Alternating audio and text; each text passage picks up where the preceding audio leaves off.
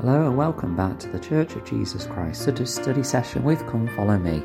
I'm your host Matthew Roberts, and this is season 4, episode 42 of this daily study podcast. Thank you so much for joining us once again today as we take a pause from our Come Follow Me studies and we have a look at something else that's been studied this week as well as uh, any listener comments that have come in.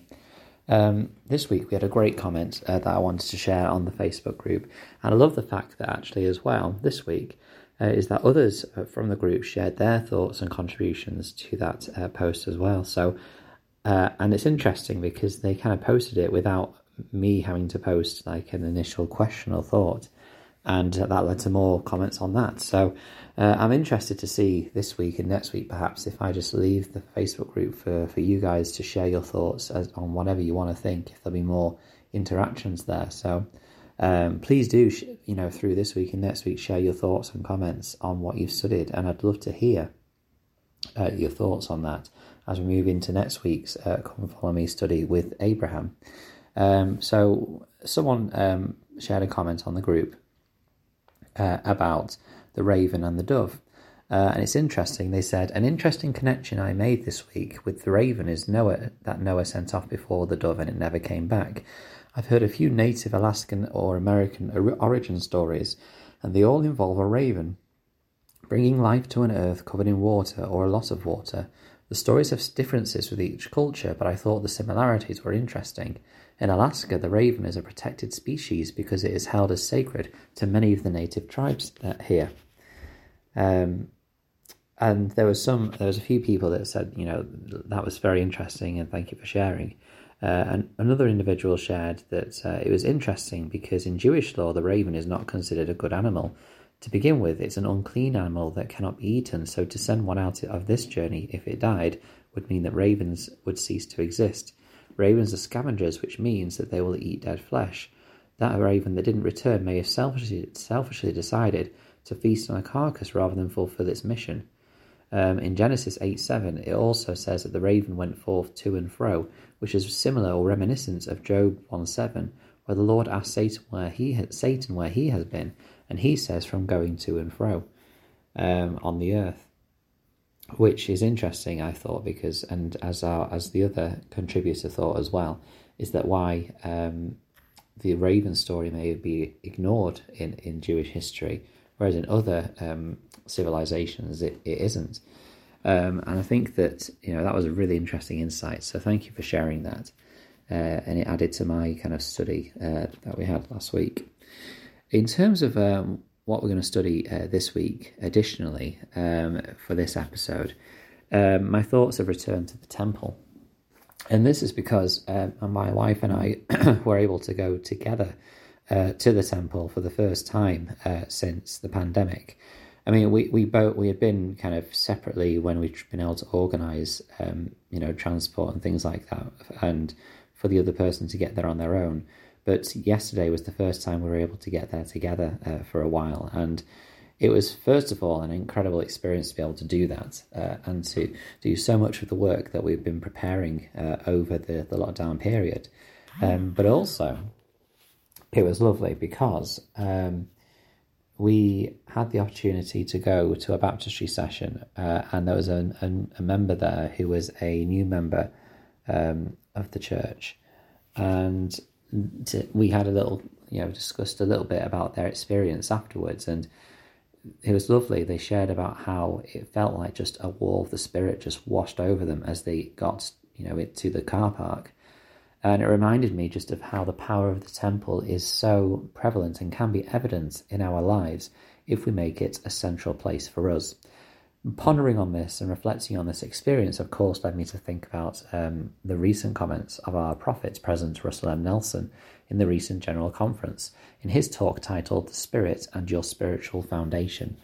Um, and then, of course, this led me to think about um, the, our Come Follow Me study this week, uh, particularly on the Tower of Babel. Um, you know, we, we build these temples and these places of worship for, for God today. Um, but they are different to the Tower of Babel in a number of ways. Um, both, you know, are buildings, if you like. Both are structured and built uh, in relation to um, the divine, whether it is because the, the people of Babel uh, wanted God to come down and live among them, uh, as we discussed, or whether it was because they wanted to overcome or overthrow God, um, we, we don't know because it was obviously millennia ago. Uh, we have some records, but we can only make some best guesses. However, um, what we do know is that um, the temples that we build are a recognition and a symbol of our dedication to the Lord. Uh, and I think that this is something which um, we are able to reflect in our lives. How do we have the temple as a place of centrality and structure and foundation in, in our home? Do we make it a place where we are aiming to go someday? Um, President Russell M. Nelson's talk was fantastic, and, and of course, um, it included a video clip where he went into the, the actual foundations of the temple um, itself.